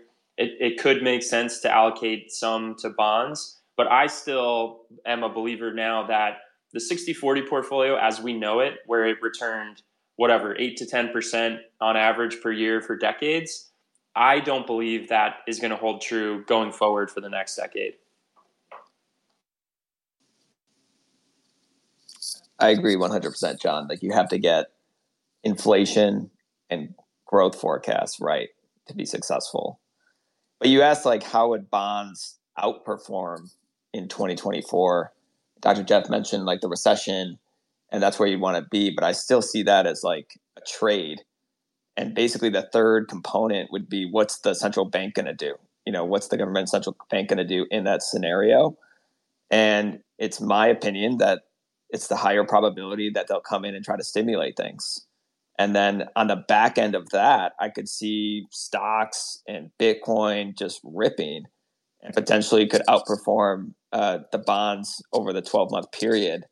You know, bonds might outperform in the beginning, but if they signal that, if they come in and with the works and try to, you know, keep everything afloat, then I think that Bitcoin and stocks will rip. I mean, you just saw how this market just responds to even messaging that the Fed's going to, you know, cut rates. I mean, if they actually came out and did that in during a, like a recessionary impulse, deflationary impulse, then Uh, that's what I think would happen. And I think in the end, come December 2024, I think stocks and Bitcoin could actually outperform bonds over the year if that occurred. So I think that's like the third component. What's the central bank going to do? And that's almost like impossible to, to forecast, unfortunately. We live in this opaque system, but that's kind of my take. That's a great point, and that and that gets into what we were highlighting before about the dot plot, and and even their commentary is hard to parse through. And like you said, Sam, they don't even necessarily have a good sense of whether their own predictions and statements are going to hold true weeks or months later. So um, it's not easy. That that's why um, that's why there are professionals who do this asset management thing for a living.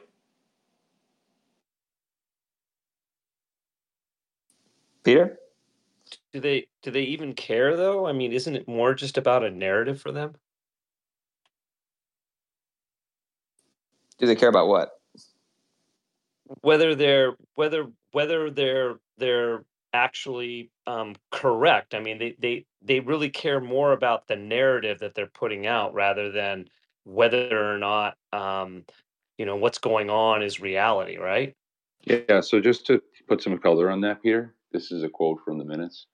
We see great value in issuing the dot plot for the purpose of giving the market forward expectations guidance about targets that are in the range of possibilities by FOMC members and participants.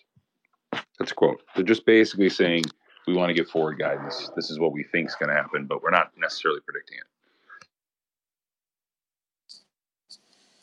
This is, I mean, this is why I think it's funny though, because if it's used as forward guidance, this is why the banks got in so much trouble in June 2021 when the Fed's dot plot was saying they expected rates to be near zero all the way out to 2024 and they loaded up on bonds and then the fed did the exact opposite and jacked interest rates on them. And now you had you know the banking crisis and you had the btfp and you have all these unrealized losses because of the fed that dot plot being used for forward guidance. I mean it's just silly but but are are people actually trading off the dot plot like i mean that's that's crazy to me like, well it seems it, so it, ridiculous well if it's used for forward guidance you know i think that was the the narrative coming out of the Fed in the summer of 2021. Hey, we're not going to raise rates on you guys. It's, it seems like you should almost do the opposite of whatever the forward guidance is. yeah, I mean that's that's so true. I mean, can can one of you explain the dot plot to me? I'm as a, as if I'm, I'm, i identify as a golden retriever. So can we dumb it down? It, it is really a kind of a complicated uh, thing for me to be able to wrap my head around. I mean, Joe explained it pretty easily uh, early on. Peter, were you listening? Were you listening, Peter? Apparently, it wasn't an easy enough explanation. I don't know if Joe wants to do it again. Sit, Peter. I would sit. Peter, sit. Peter, listen. No, basically, uh, they asked the FOMC officials. It's just a survey of where they think interest rates should be over the next coming years. Um, it's anonymous, so they just ask all the FOMC members, you know, where do you think interest rates are going to be over, or where should they be over the next couple of years? And they plot out where they think it's going to be over 2023, 2024, and beyond. And it's just used as like a forecast, but but they say it shouldn't be used as a forecast is what. Yeah. So, yeah. so this is Ryan Sweeney's uh, from he's from uh, Oxford. He basically describes. He says to be date more data dependent, the Fed needs a lot of flexibility. The dot plot isn't a forecast. It's certainly not a commitment in any way. Interest rate proje- uh, projections change as quickly as the economy changes. However, there is utility in providing the current expectation of market participants, realizing that the dot plot gets changed pretty quickly it's a sentiment indicator. It's just a sentiment indicator. Yeah. Does that help, Peter? Peter, I also just sent you a screenshot of the dot plot. I think pictures worth a thousand words here. So you can see the x axis is the projection at the year end of 24, 25, 26, and then longer term after 2026. And each of the dots reflects one of the F, each of the FOMC members projections for the meeting date in this uh, as of December 13th was their was their meeting. And then and people make a curve out of it and say, oh, look, based on these dots, this is kind of what Fed expectations are for rates going forward. Um, but as as we're kind of uncovering here, it, it's not very wise to take this as oh, this is what rates are going to be in the future. There are many things that can change. Think of it like this: you ever been to like a fortune teller or someone who looks into like a crystal ball, Peter, to tell you like the future? It's basically like that. Like Madame Lestrade, like basically looks into the crystal ball and says, "This is what I foresee for your future. You will not get hit by a bus next week." Like that's basically it. I'm going to stick to my thesis that uh, bonds and uh, all of this crap is just way too complicated and volatile, and I'm going to just purchase Bitcoin. Northman trader Sven Henrich does a good job. I haven't seen his tweets in a bit, but I, I recall him in the past. He does a great job highlighting what the Fed's dot plot was, you know, a year or two ago, and then he compares it to reality, and, and they are often very, very different things.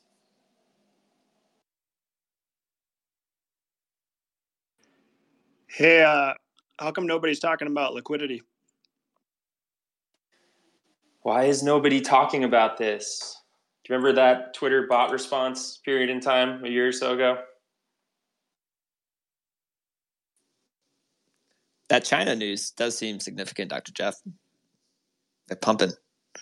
Yeah, I'm glad you brought it up. Let's talk about liquidity. I just posted something on it. Let's talk about it. Let's talk about it, buddy.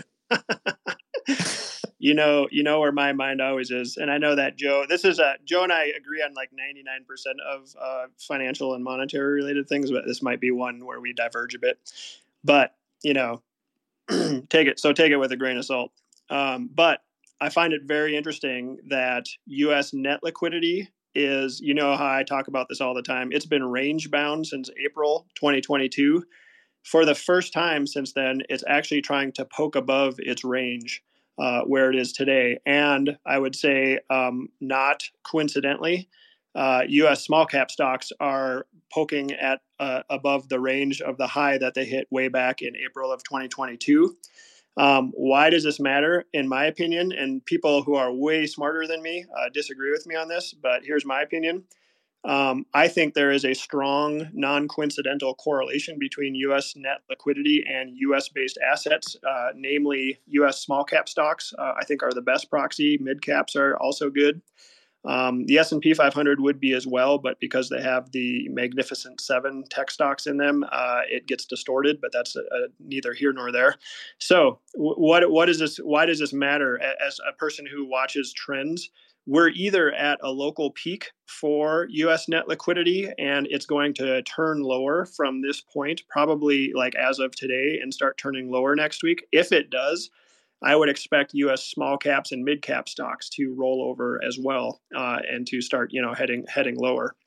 However, if it truly is breaking out to a new high and it holds and then continues to head higher, I think it bodes very well for U.S. small cap and mid cap stocks, as well as basically an equal weighted S&P 500. And then similar to that, but different, uh, global M2 is near uh, its highs as well. Global M2, by the way, has been range bound since April 2021. So that's, uh, if my math is right, that's about 32 months of range bound global M2.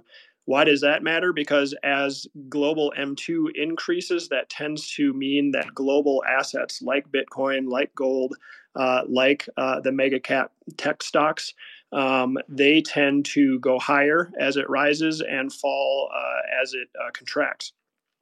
If global M2 continues to surge higher, I would expect these assets to continue to perform uh, quite well uh, in the near term. And if it rolls over from its near uh, highs, uh, local highs, uh, then I would anticipate that it's going to roll over. So those are the things that I watch. I personally think of it as like a cheat sheet to what asset prices are going to do. I know people disagree with me. I know that technically it shouldn't work like this, but I'm just saying that it does, and I can't I can't explain why very well, other than from like a golden retriever, uh, you know, kind of level.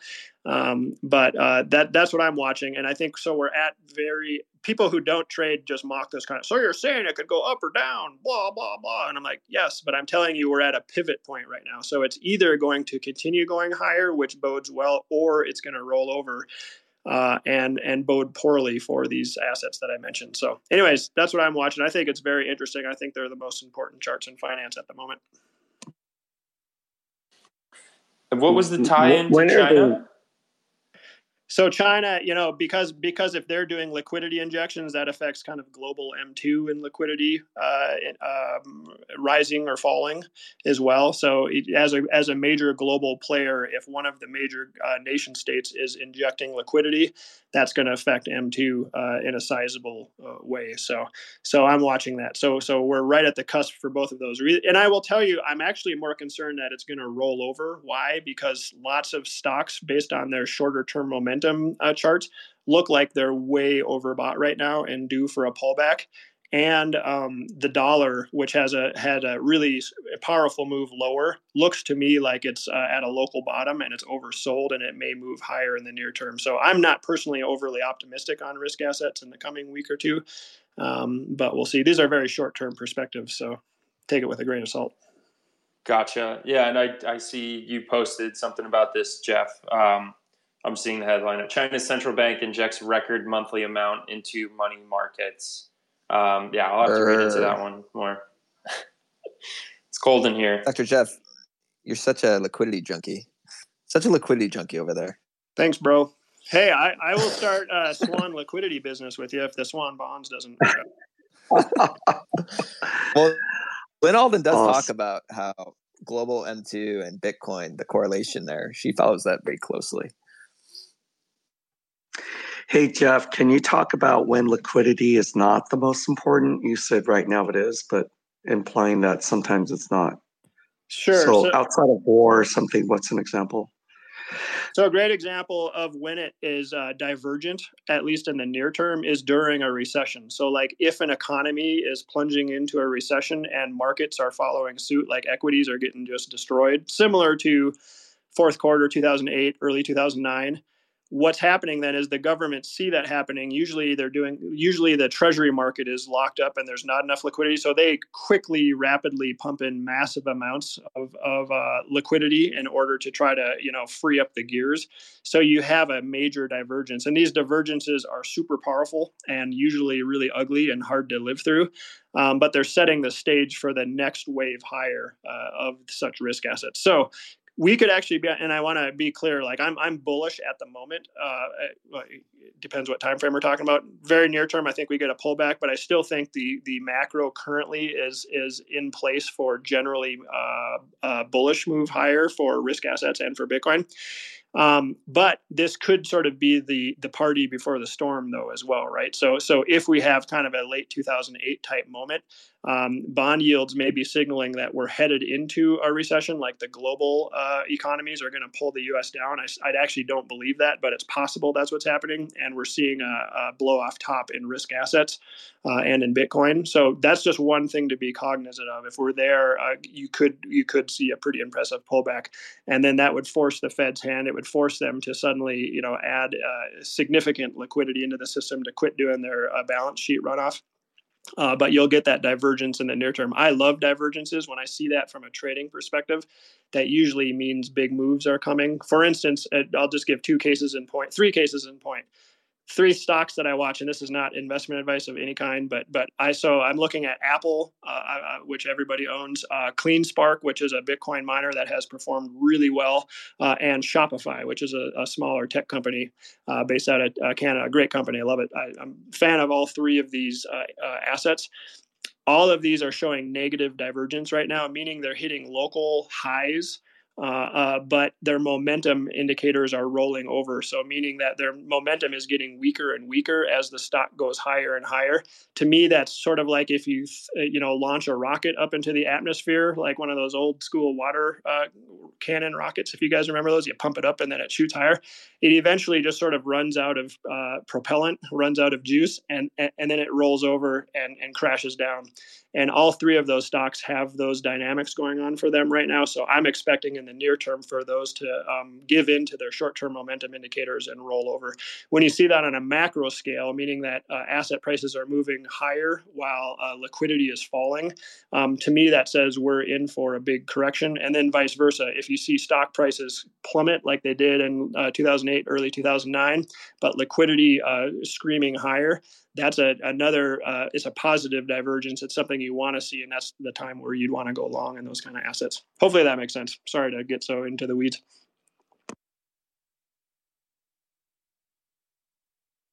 I just wanted to say that, uh, Dr. Jeff, I do not own Apple except for my MacBook, my iPad, and my phone. You're ahead of your time, Peter. What can I say? I actually got really lucky, Dr. Jeff. I bought Apple in 1998 at uh, $21 No a share cares. and did not uh, sell it until February of 2020 when I got debanked by Schwab. And by the time I was able to collect my uh, capital, uh, it was March 28th, and I reinjected it all back into the market. So sometimes it's better to be lucky than good. So you're doing really well. I'm doing really well now, uh, Terrence, because I am 95 to 98% Bitcoin, depending upon the price. That's why I'm doing very well. I'm very comfortable um, because I'm not dealing with any of these complicated macro things that people are talking about now.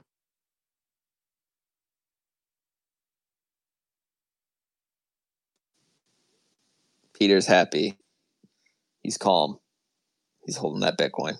I've I've simplified my life. I mean, I mean, I, you know, it's it's it's not for everybody. Different people have different circumstance. Um, different people, you know, need to do different things based on their own unique circumstance.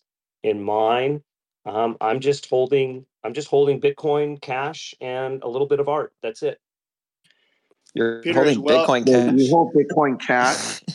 Bitcoin and USD and a little bit of art. Peter is well moisturized and sitting in an ice bath as we speak. Yeah, I'm thinking about that meme. I don't know if you guys know what it is. Said Dr. Jeff.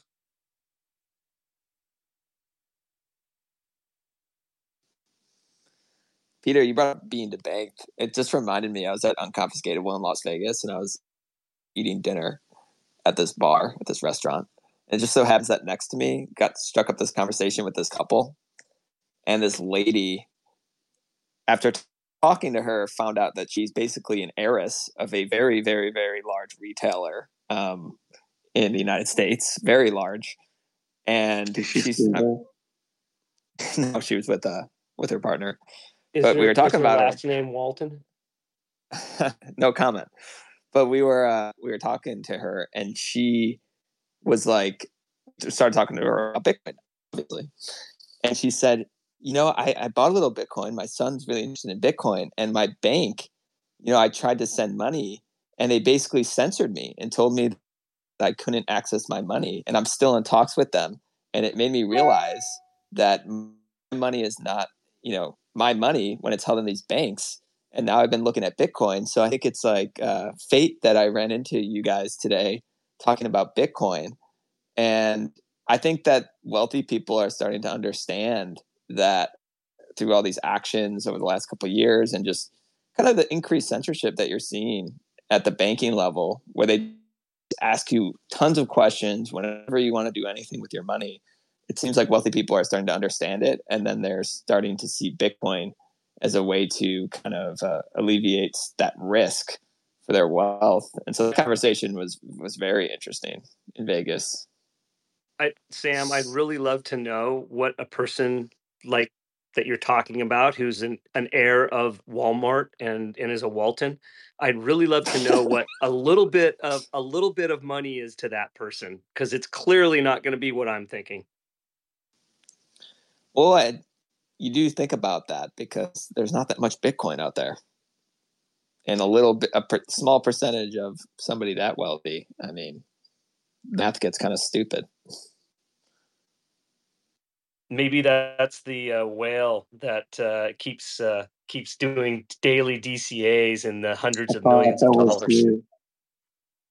Say again, Terrence. I thought that was you.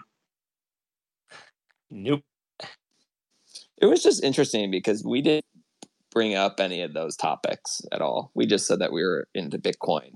And then she got very excited and she brought up all those problems with her bank and she knew that there was a problem. Um, Hi, Sam. So- it's it's what we've talked about many times in here. It's because there's a huge number of people in uh, the United States, in our communities. I hate using that word. In our communities that that see the problem, and they know there's a solution, but they don't have anybody to talk to about it. And that's why it's so important for people like yourself to just be having those conversations that somebody else can can overhear um, or to encourage someone to talk about you know what what their issues are so that we can uh, all of us who are bitcoiners can provide them with a potential solution that you know they can look at and uh, make that determination themselves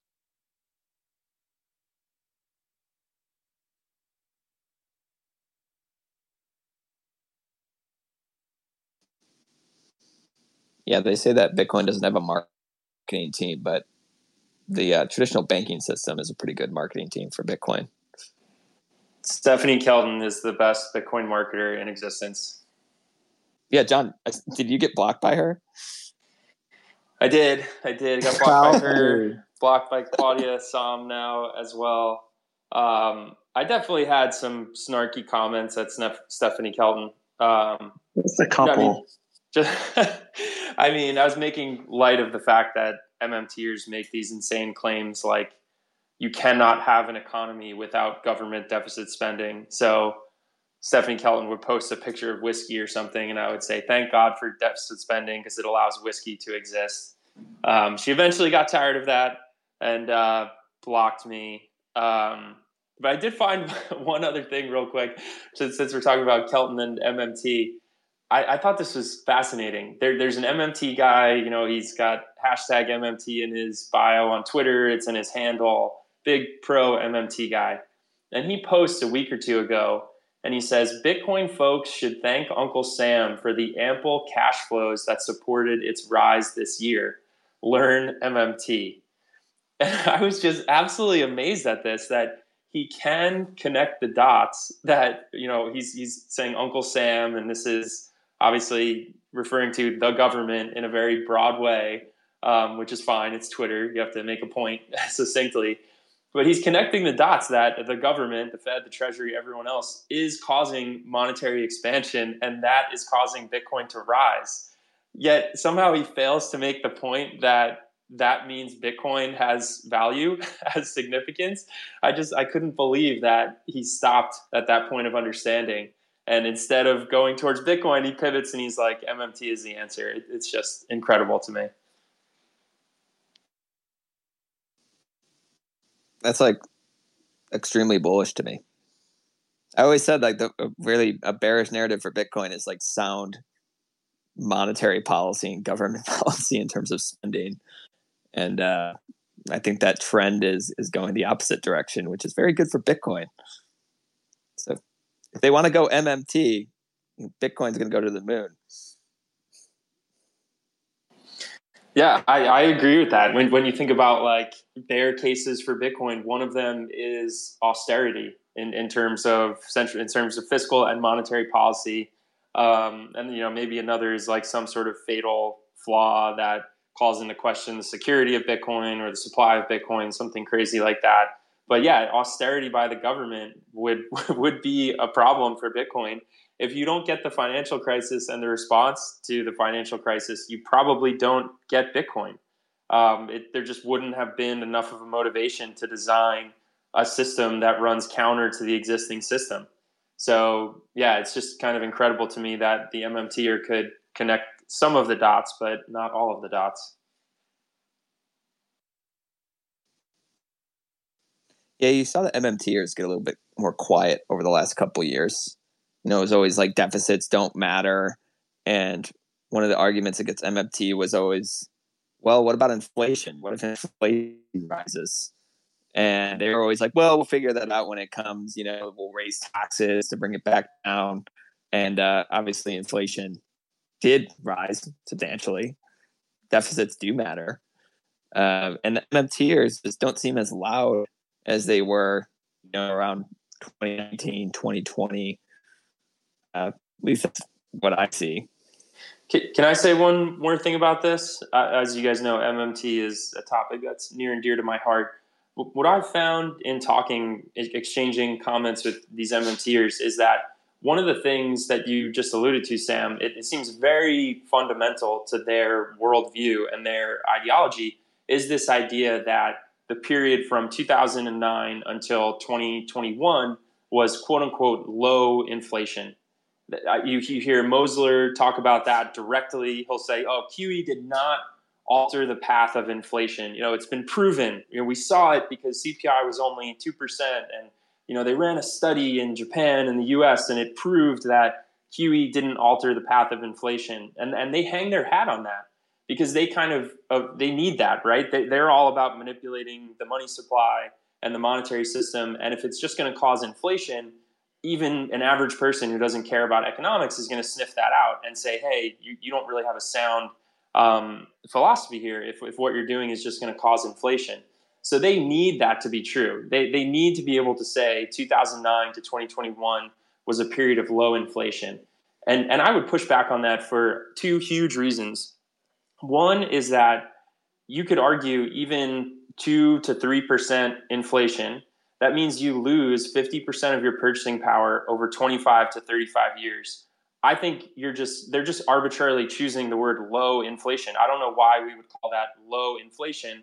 Uh, most people in this space know that the 2% inflation target by central banks is completely random, completely arbitrary, just picked out of thin air. So they decide to say that 2% is low inflation. I think that's just untrue.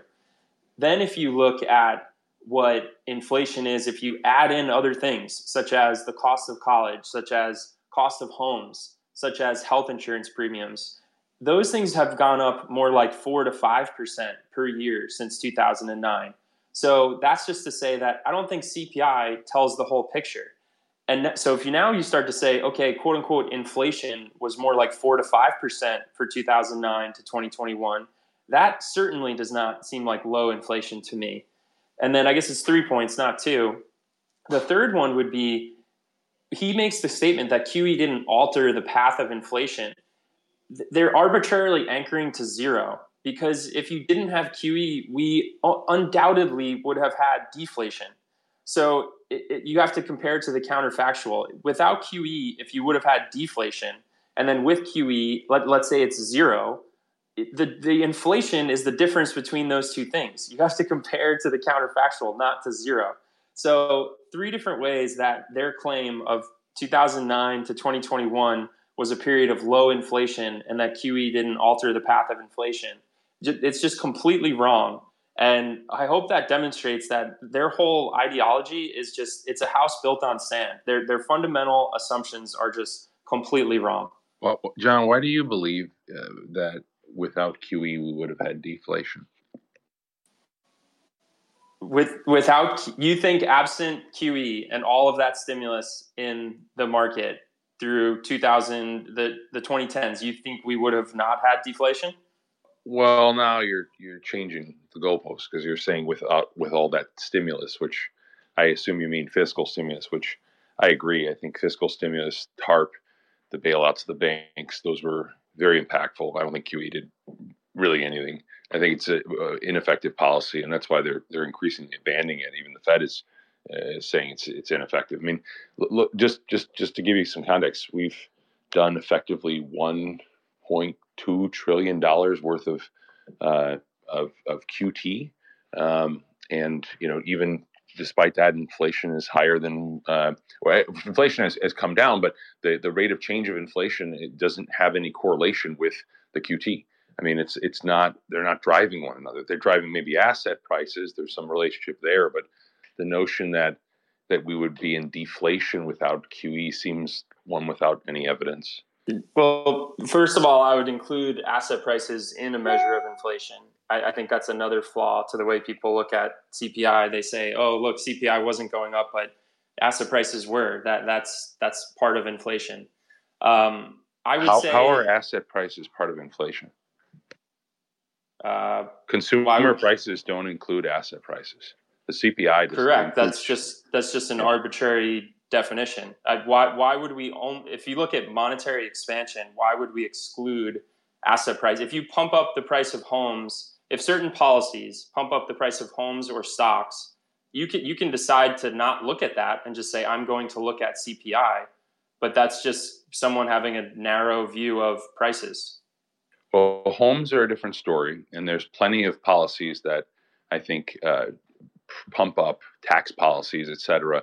Um, put it this way: there are numerous variables that created a favor and favorable environment for um, for home prices. Right, subsidies from the government, taxation, numerous things. So to isolate QE itself and say that our housing boom that we've had, I mean, demographics obviously obviously also influence housing prices, things that you know are not just monetary policy, but to like isolate and say QE, if we didn't have QE, we would have had deflation. Well, I mean, we've had recessions in the past where there was no QE. QE is a re- recent phenomenon, and and we, we didn't have uh, as bad in some of those recessions. Some we have way worse, right? Like because we didn't have fiscal authority. So I guess the question I have just to stay focused is like, how do you isolate just QE versus all the other stuff that was done to to, to juice the economy, like fiscal spending? Yeah, you you can't. the The answer is you can't. These are not controlled experiments in a lab where you say now let's run it again and remove QE. But you also can't separate out QE from the fiscal. I mean, what what is what did QE allow to happen? Twenty twenty is the best example. The Treasury it issued however many trillions of debt. The central bank bought th- their balance sheet, Treasuries plus MBS, in- increased by three trillion over the course of three months that that allowed the fiscal to happen in a much larger way. And just generally speaking, QE is part of a monetary expansionary policy. It often is. Sorry, I kicked the drawer here. Um, it often is tied in with fiscal for sure, and and I agree with you that you can't just separate them out um, based on the way that central banks and the the fiscal authorities work. But just generally speaking, QE allows for more monetary expansion you have base money, you have broad money. But that's There's different. But that's different, though, John. I'm sorry. Like different, you, different than what? So, so Lynn Alden breaks this down, and, and and she does it impeccably. I mean, it's one of her greatest pieces. I think everybody should go read it. And she was saying that countries that did extraordinary amounts of QE had some of the lowest inflation in the recent cycle, including again. Both- but it's it's low and- low relative to what? It's you're, you're, just saying low relative to zero. My point is no, that lo- no, entirely- no, no, no, no, no, no. I'm saying low relative to other countries. For example, Japan. Japan's the mother of all QE, and they had some of the lowest inflation.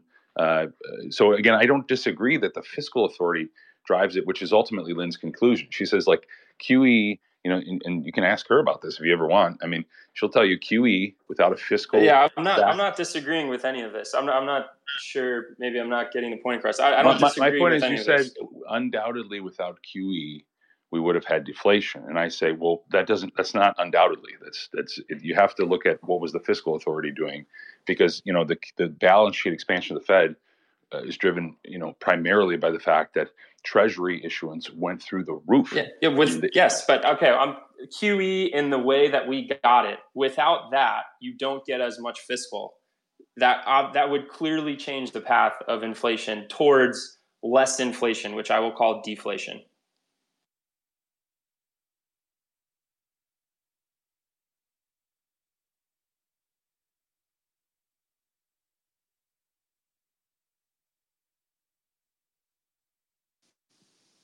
It appears we're at a standstill.